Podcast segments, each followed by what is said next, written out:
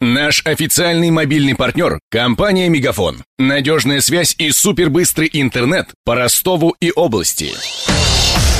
Патруль радио Ростова. На улицах города. Слушай прямо сейчас. Премьеру пластического спектакля «Два самоубийства» по очерку Федора Достоевского покажут в частном театре «Человек в Кубе» в эту субботу. В постановке, основой которой стала одна страница текста, задействованы всего три актрисы. На репетиции побывала патрульное радио Ростова Ксения Золотарева. Постановка традиционно для человека в Кубе минималистична. Из декораций на сцене портере два манекена в старинных вечерних платьях. Бархатные наряды 30-х годов, расшитые чешским хрусталем, театру подарили друзья.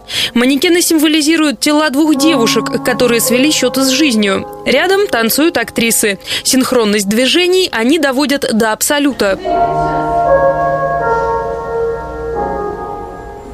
Актрисы Анна Кривонос и Анна Щепакина олицетворяют души молодых героинь. Одна из самоубийц – дочь богатого иммигранта, другая – бедная швея.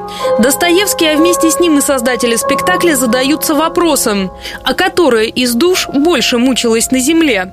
Чтобы точнее выразить авторскую позицию, в сценическую интерпретацию очерка ввели дополнительного персонажа – наблюдателя.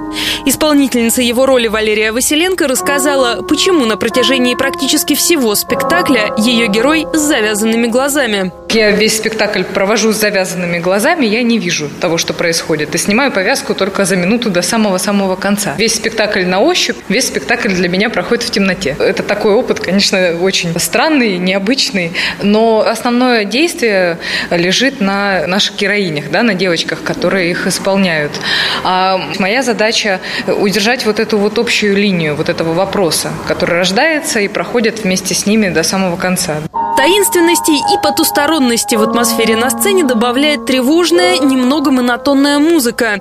Текста почти нет, вместо слов танец. Плавные движения чередуются сломанными взмахами и нарочитым шарканьем. Режиссер Екатерина Рындина призналась, что впервые смогла взглянуть на собственный спектакль отстраненно. Это было удивительно, потому что я простраивала скелет такой, а девочки его наполняли. Я говорила о том, как мне кажется, что там должно быть в итоге. Я говорю, что в итоге должно вот это чувство сработать. И это было интересно, потому что, ну, как бы я не прорабатывала это все. Это удивительный опыт, потому что обычно по-другому бывает. Обычно я работаю от начала до конца над спектаклем. И нет такого, что там я могу отстраниться от него. Сохранит ли режиссер эти ощущения до следующей премьеры, узнаем через полтора месяца. В первые выходные ноября «Человек в Кубе» покажет спектакль по произведениям испанского драматурга и поэта Гарсия Лорки. Добавлю, билет в театр «Человек в Кубе» стоит 800 рублей. Бронировать места советуем как можно раньше. Зал на Садовой 66 вмещает не более 30 зрителей. Приглашают на премьеру Мария Погребняк, Ксения Золотарева и Александр Попов. Патруль радио Ростова. На улицах города. Прямо сейчас. Телефон горячей линии 220 0220. Наш официальный мобильный партнер – компания «Мегафон». Надежная связь и супербыстрый интернет по Ростову и области. Его создавали не для того, чтобы он красовался в витрине. Не для того, чтобы вяло грузить страницы по Wi-Fi в кафе. Не для того, чтобы взвешивать все за и против перед отправкой СМС. Дай волю своему смартфону, подключи ему идеальный тариф и затем...